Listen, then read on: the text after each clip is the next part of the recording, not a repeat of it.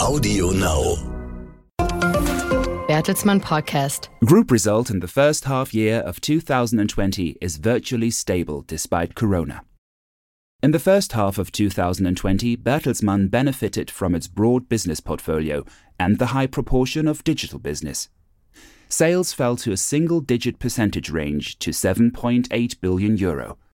Operating EBITDA was over 1 billion euro. Overall, Bertelsmann recorded a group result of 488 million euro, which is almost on par with the previous year. Also, in the first half of the current year, Bertelsmann made progress in its four strategic priorities, namely to position the group faster growing, more digital, more international, and more diversified.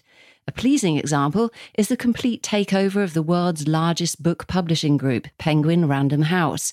Strategic growth platforms such as BMG, Arvato Supply Chain Solutions, Arvato Financial Solutions, and the Bertelsmann Education Group also developed positively. With its growth businesses, Bertelsmann achieved a stable 2.9 billion euro in the first half of 2020. Their share of group sales has increased further and now stands at 37%. Thanks to the consistent corona countermeasures, the International Media, Service and Education Company was able to compensate for more than 60% of the decline in sales in terms of costs, reduce economic debt, and secure long term financing. The effects of the pandemic were clearly noticeable in the advertising financed businesses of RTL Group and Gruner und Jahr, as well as in the printing businesses.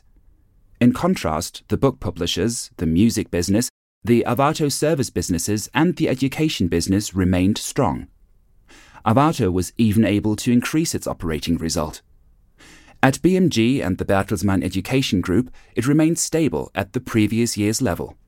Bertelsmann considers itself well equipped for the future. According to CEO Thomas Rabe, in addition to active corona countermeasures with continued investments in the growth businesses, important prerequisites have been created for Bertelsmann's long term success. Furthermore, looking ahead to the second half of 2020, a gradual recovery of the advertising markets is expected. That was the Bertelsmann podcast. Further information can be found under bertelsmann.de. And you can follow us on Twitter, Facebook, and Instagram. Audio Now.